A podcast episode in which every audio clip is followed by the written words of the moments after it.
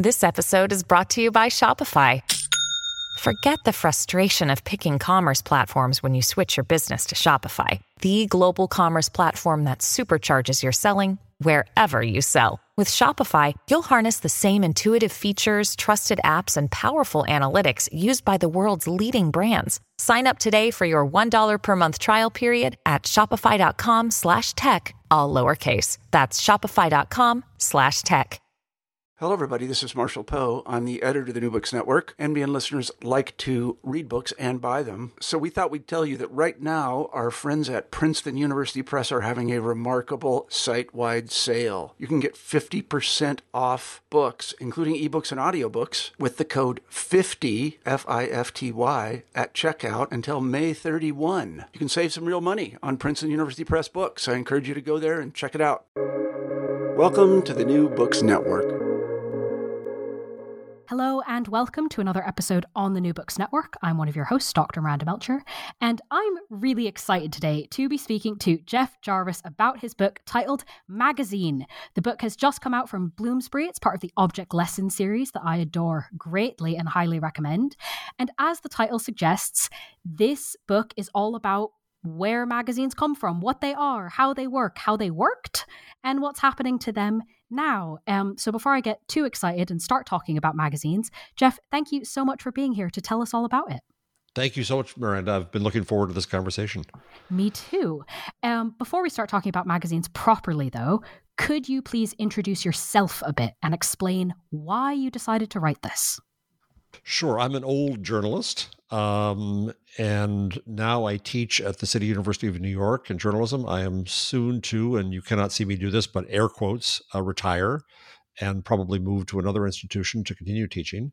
Uh, I spent many years uh, in the business as a newspaper guy, uh, working for the Chicago Tribune, San Francisco Examiner, New York Daily News, and then made the switch over to magazines at People Magazine and then came up with the idea for and launched Entertainment Weekly magazine at Time Inc. Um, and then worked online for Condé Nast, which of course has many uh, legendary magazines, and then came to teach 17 years ago. So, why did I write this book? Uh, I love magazines. I used to go to newsstands when we still had them and bought magazines practically by the pound. They had to double bag me every time I left. I would bring magazines back to my office and my home and finger them like a pirate with booty. I loved the words, I loved the presentation, the feel, the slickness, the smell. Um, uh, I wanted to be part of them. But here's the odd thing, Miranda I hardly buy them anymore. And so I wanted to examine what happened to magazines, what was their arc. And as I looked into it and learned more about the history, I uh, saw them very differently and wanted to write this book as a result. As you know, as you say, I too love the Object Lessons series. Um, it's about things uh, and their meaning. And so here I had the chance to examine the magazine as object. Mm, and fascinatingly, too. Um, obviously there's a lot of things I could ask you about magazines from the book, but I think we're probably going to go roughly chronologically to try, try and create some sort of structure here. Um, so starting kind of way back in the creation of magazines, um, which to be honest is sort of less way back than I expected. I guess I'd sort of conflated newspapers and magazines a little bit in my head. Um, but magazines are, as you talk about, kind of much newer and have played a different role. And one of the roles that you talk about in the early history of magazines in the United States is the role they played in cementing class culture. Can you tell us about this early aspect of magazines? Yes, and I'll actually go back even a little farther uh, uh, to Addison and Steele and uh, the Tatler and Spectator and their role in coffeehouse culture uh, in England. Uh, Jürgen Habermas famously argues that's where we saw the birth of the public sphere. Many argue, I argue as well. But it was a fascinating time because the magazine was part of conversation. It was part of opening up culture in England, uh, in Britain, where uh, people came into coffee houses who were not used to sitting next to each other. And what they discussed was in the magazine, and then what they discussed became part of the magazine. And that we would call it today feedback loop was part of establishing a, a culture that, again, Habermas uh, gave great importance to. Then we come to the US and we see Benjamin Franklin try to start a magazine and Webster try to start a magazine. And it was very difficult. The businesses failed. Um, and their goal was still conversational. They wanted to have other voices. They begged people to write for their magazines so that they could establish national discourse in the United States. Um, and, and I think that was an important ambition to establish the nation, to establish our language distinct from yours, uh, and to establish a place for uh, thought and science and interest. So that's the, the great beginnings of the magazine. What I saw then happened um, was in 1850, something changed. Uh, and this was because of the mechanization and industrialization of print, that is to say, steam powered rotary presses and uh, eventually the linotype too, but though not yet. Uh, there was, and also, by the way, cheap paper in the 1840s that was now made from wood pulp, not just expensive fiber.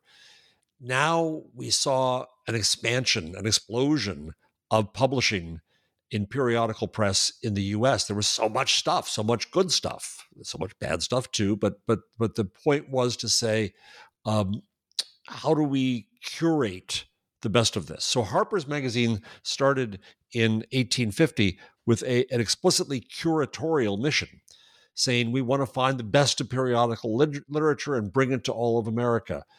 And I think that too was a defining moment in deciding that there was high culture, um, an opinion and commentary, and again, science and progress that was being expressed in this still new medium of magazines and periodicals.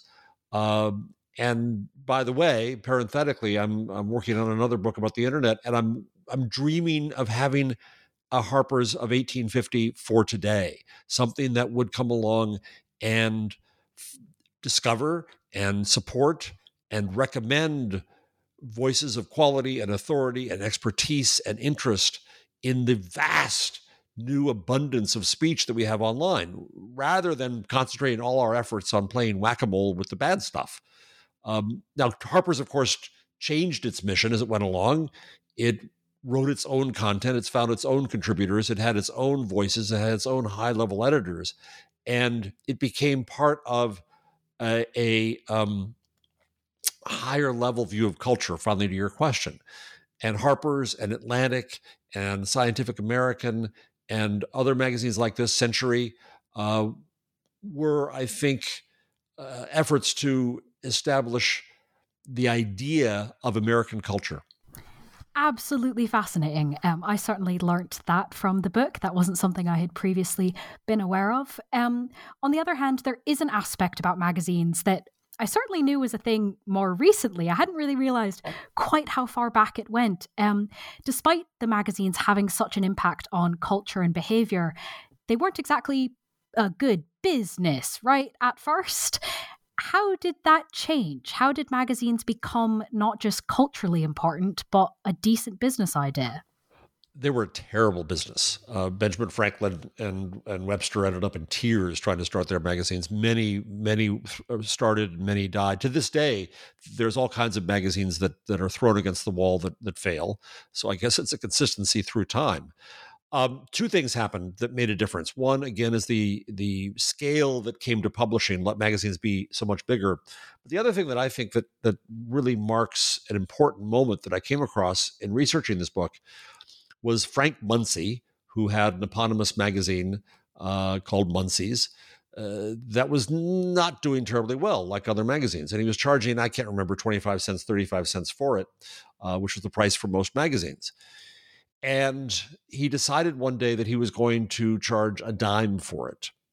Uh, the distributors wouldn't let him because their share wouldn't have been that big, but he tried to go out on his own, and that forced them into his corner. And they finally said, okay. So he produced his magazine at a dime, at 10 cents, and he lost money on every copy sold. How did he make money? Obviously, advertising. And thus was born the business model that has established magazines and all of mass media ever since 1893 i mark as the as the real birth of mass media something that in the long run I lament because I think that treating us all as a mass is fundamentally an insult. And we're trying to break free of that now with the internet when we have all our own voices. Nonetheless, that business model supported a hell of a lot of culture and free content uh, in magazines, in television, in radio, and so on.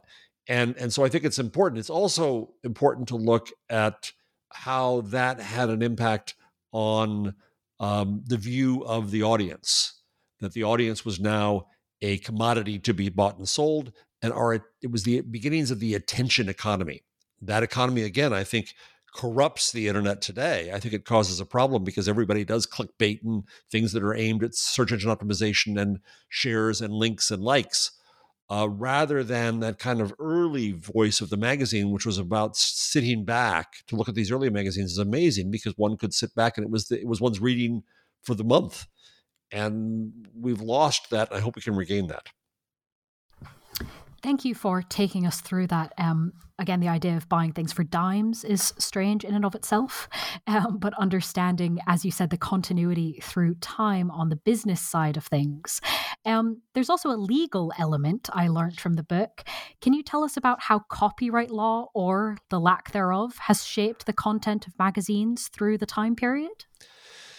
Yes, in the um, earliest renditions of copyright. It's fascinating to me, and this is in another book that I've written called the Gutenberg Parenthesis. I, I, didn't realize that from 1450 with Gutenberg, a business model for print did not fully arrive until 1710, the Statute of Anne in Britain once again.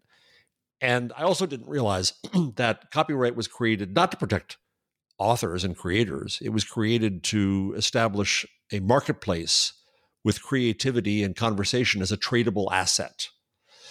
Now, copyright did not originally cover news and newspapers and magazines. Uh, also, copyright was not international in the case of the US. And so the, and further, there was an almost an ethic of sharing in the early days. In the early days of the United States, the Postal Service allowed uh, newspaper publishers to share copies of their newspapers with other newspapers for free. And there were people employed at the newspapers in the job title, honest to God, of scissors editor. They cut up things out of other uh, publications uh, to put in their newspaper and fill their newspaper. And this was really the first national network before wire services. And it was done with a policy goal of bringing the nation together in our huge and vast space that we have over here. So, come magazines, that ethic carried over, and people um, reflexively wanted to, again, in the curatorial reflex, wanted to pull out the best that they saw uh, and and copy them into the magazine and then redistribute them. And some objected uh, in the long run, and and and uh, some in the end uh, pushed for more copyright so that that that couldn't happen. Um, but I think it was an important time. You you you you caught on something important here. Is that before copyright covered everything, and now we think it covers just every utterance we have on on Earth. Um, the ability to share things without worrying about copyright enabled magazines to grow in their early days, and I think it was very important to their development.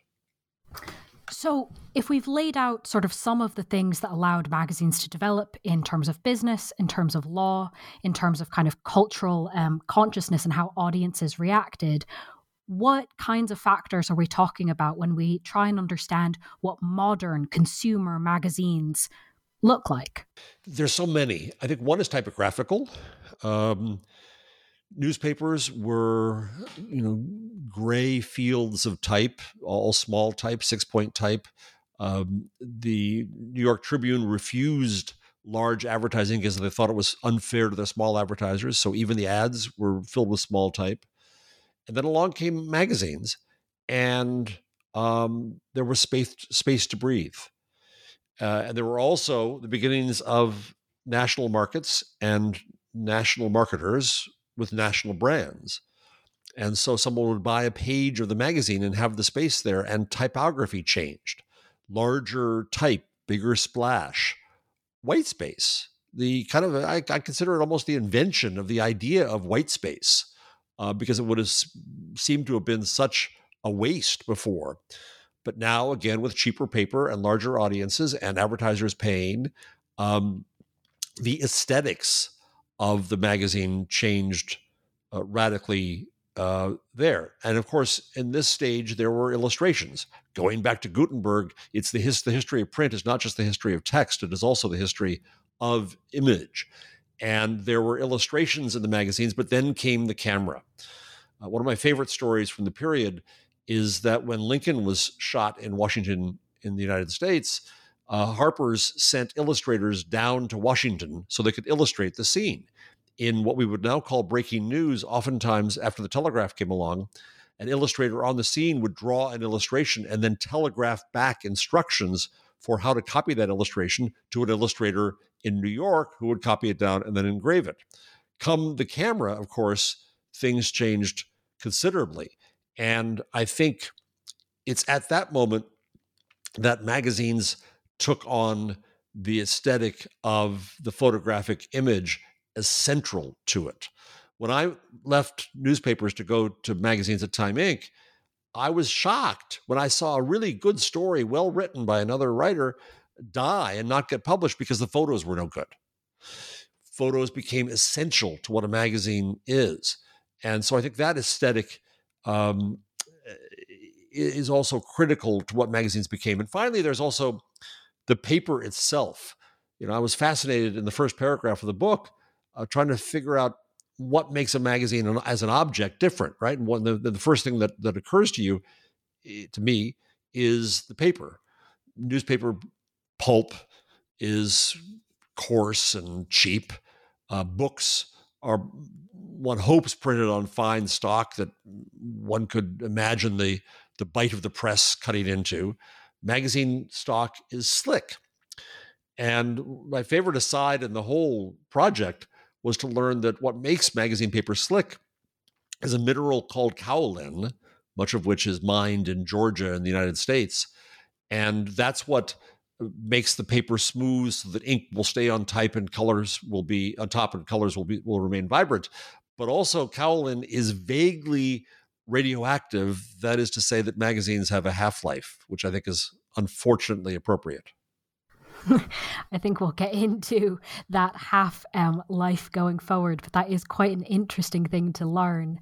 Um, given all of these differences, and I agree that kind of paper is the one that I immediately think of, magazines obviously have quite different things that go into them to physically make them, and therefore kind of have at least one obvious reason for something of a different business model than a newspaper, in addition to the content being different. What was, and to what extent is it still, the business model for this kind of glossy, big type, photographically focused consumer magazine? My first answer is branding. That's a word that I think is overused these days. That when when human beings become brands, um, but establishing the the magazine as an environment to establish the value of a brand, I, I think became critical uh, and it was soaps and um, shaving creams and biscuits and other things that were the first national brands that were built there. And one, um, again, this goes to Frank, back to Frank Munsey. You're selling the audience the product, the magazine, at a loss so that you can sell the audience's attention to the advertiser. And interestingly, the there are differences across the world in different markets. We have tremendous discounting of magazines here in the United States and, and long have. Um, the the standard uh, subscription rate for many magazines in the U.S. for many years was basically a dollar an issue, but it could cost five or six dollars per issue to print and distribute it. Um, again, we lost money on every issue. We made it up on advertising. The other part of this is what I call the myth of mass media that the presumption of print, especially magazines, was that all readers see all ads, so we charge all advertisers for all readers. That is to say that that when you bought a magazine, the presumption of the publisher to the advertiser was everyone looked through carefully every page and your your your ad had value and thus I can sell all the readers to all the advertisers. Of course, the internet killed that because no one looks at every page of the Guardian. You only look at the pages you look at, and the advertiser only page pays for the pages that someone sees. Uh, so it ruined the model for us, but it was a beautiful model for a long time. Uh, that we could we could sell uh, attention, we could sell brand, we could sell environment. Uh, these are rather crass terms, but this is how how magazines made their fortunes. They were houses built out of hype, and it worked very well. Not so much anymore. Um, what was the beginning of the end of the era of this kind of mass consumer magazine? So, in the book, I somewhat egotistically uh, say that I was there at the moment, uh, uh, the beginning of the end. Uh, at least I got to witness part of it. I worked for People magazine. I was the TV critic there. And um, it was not a hard job to be editor of People magazine. It was highly successful and uh, filled with celebrity, obviously. And when there was a top TV show or a top movie, put the stars of it on the cover, and it sold well. And then one day, I remember Pat Ryan, who was my who was the editor uh, of the magazine and my mentor there. Uh, she'd gotten the latest sales report from newsstands. And by the way, subscription matters to magazines, but especially at a magazine like People, newsstand was everything. Getting something that was going to draw attention on the newsstand, get people to pick up a copy on impulse, was was the profit of the magazine. So she'd had, I forget whether it was Dallas or Dynasty on the cover, and it didn't sell well. And she screamed down the hall at me, TV's dead, Jarvis, it's dead. Because I was the TV critic, and so she blamed me for that. Um, but something important was happening at that moment, which was that technology was changing and we were getting VCRs and cable and other technologies that came along. And in the view of the entertainment industry and media industries, this fragmented the audience. In the view of the audience, it was great. We had more choice. But the control over that audience changed. And interestingly, I think the um, power balance changed too. Whereas the magazine used to hold access to the audience as its power, now PR people had access to the stars that would sell on the covers um, that would make the business. And so we had to beg stars to do interviews rather than offer them, uh, and and so on. And, and as I witnessed this, I realized that there was a fundamental change, and this is how I came up with the idea of Entertainment Weekly magazine, which I launched in the U.S. at Time Inc., because I realized that we had a new abundance of choice, and we needed help to decide how to spend our time and money on this great new uh, wealth that we had before us. And so, in that sense, Entertainment Weekly was born out of that single day when Pat Ryan yelled at me at people, and I saw a shift in the consumer marketplace around media. Now, if I I would not start Entertainment Weekly today because we have things like Rotten Tomatoes and we have Reddit. We have lots of people where places where people can express their opinions and share criticism, and we have podcasts like this. Um, so we didn't really need it. But for a time when the marketplace of media changed, there was uh, a need and an opportunity that I was lucky enough to see. So this, I mean, I get the point about sort of egotisticalness, but also, you know, it makes for a good dramatic moment in a book. Um, and I think it's kind of a good insight into what this shift has looked like. I think it's probably not at all controversial to say that the internet has challenged magazines. I think there's a lot more debate about how, why, what is kind of, you know, there seem to be multiple things happening. What are the things to really focus on? What do you think was or is the biggest challenge that the internet presents to magazines? It's a wonderful question. I I think um, uh, I'm not going to pick one. I think that first, the challenge was simply that we have an abundance of content now, and um, content was scarce. It was special. Writing was special. AI is going to show us very soon that content is a commodity and writing isn't so special. Uh, but magazines in their time were the place to find something that you spent time with and the place to summarize the week at news weeklies like Time and Newsweek. Um, and we just don't need that anymore. And there's plenty of opportunity for interesting stories and hot takes and opinions everywhere.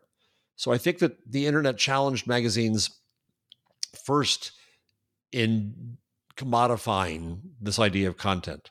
Second, as I, as I alluded to earlier, the internet challenged magazines because uh, advertising did not necessarily need to appear in an environment.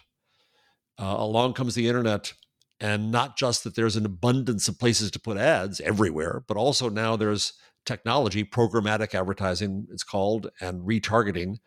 Uh, this is the reason why when you look at a pair of boots online, those damn boots will follow you all around the internet everywhere for the next six weeks, even if you bought them, because there's data about you as a boot interested um, consumer. And that data is more valuable than the environment that magazines used to provide. You don't need to put your boot ad in Vogue if they're fashionable or in Outside magazine if they're for roughing it. Um, instead, you can put your ad anywhere on the whole internet as long as you have the data that that consumer has interest in boots. So that robbed magazines of the opportunity, I think, to say that you had to advertise in them because it was the place to advertise because because our brand the magazine's brand will rub off on you as a fashion advertiser you put something in vogue because you want to say you are worthy of vogue whether or not vogue picks you or not anna wintour picks you or not you're inside vogue and that means something and vogue established the fashion and culture of the country and now we have young people on instagram and tiktok establishing fashion trends on their own, not being handed down. So that's the next one. Finally, I think that what hurt magazines was that they didn't realize the value of community and um and they should have okay let's poke into that one a little bit more um magazines as community is not necessarily how we might immediately think of magazines. In fact, going back to what you were saying right at the beginning, the pounds of them and the feeling them, you know, you get home like, oh, look at my hoard, look at my booty, um, is that magazines are often thought of as objects, not communities.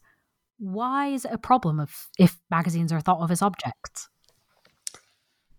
That's the irony of writing this for a series called Object Lessons, um, where I think that in the end, that is the death of magazines, that they valued too much putting out this thing that is bounded by covers and has content in it. Um, to even imagine the idea of content is a Gutenberg era notion. It's that which fills something. Um, and so I think magazines lost a beat here where if they had seen themselves instead as um, gatherers of communities, I think they could have won the internet if they'd seen themselves as maypoles around which people dance when they share an interest, a circumstance, taste, um, mission, uh, any of those things then magazines could have seen that yes, content is a tool that we have, it's a benefit that we have, but we can do other things as well. We can convene people together to talk, we can uh, connect people with each other, with uh, journalists, with experts. Uh, we can um, make movements happen. We can um, bring empathy to people and make strangers less strange. Magazines could have done so much. I think they could have invented AOL and Twitter and Facebook in a sense. But instead, they saw themselves as publishers of this thing called a magazine filled with this commodity we call content. And I think that limited them far too much. When I worked at Condé Nast uh, at Advance Publications, the parent company, I remember a very smart editor at the New Yorker who was working online in the early days of digital magazines, as we called them, and said, uh, you know, the, the, New Yorker's a tower with people all around it and with windows all around it. And she said, What I want to do is open up all those windows so people can talk to each other through us and around us. But that's not how editors saw their job. Editors saw their job as saying, no, no, no, I find the best. I I don't curate it. I get it created and I sell it to you as this commodity. Um, and so it goes back to your earlier question about the impact of copyright. I think in the long run, it was almost damaging because it said that our our value is, and this is true of journalists as a whole. I think that when they think that their value is intrinsic in this thing called content, they miss the idea that they can be conveners of community and providers of services and perhaps even educators. So, if they've missed this, then what do you think is the future of magazines? I think the future of the print magazine is pretty much doomed. Now, I'm not going to uh, predict the death of print. I think that things will still continue to be in physical form, and there'll still be niche magazines that'll be out there. I think ma- newspapers in print, I think, are absolutely doomed. There's no economic justification much longer for them, and they have to move online. Um, what I would wish to see today uh, is uh, one thing about about researching the book that that fascinated me was that magazines had their periods, uh, and you've gone through that history. But just to recount for a second, you go to the earliest Spectator and Tatler. Uh, it was very much conversational uh, in in a in a in a public sphere finding itself, right? And it continued as conversational in the early days of magazines past that. Uh, then it became, as I said, curatorial with um, Harper's. And then it became cultural when magazines like in the US, The Atlantic and Harper's found the best writers, the best of fiction, the best of reporting. Uh, muckraking magazines came along and so on. Uh, abolitionist magazines and causes. Magazines had loud and strong voices.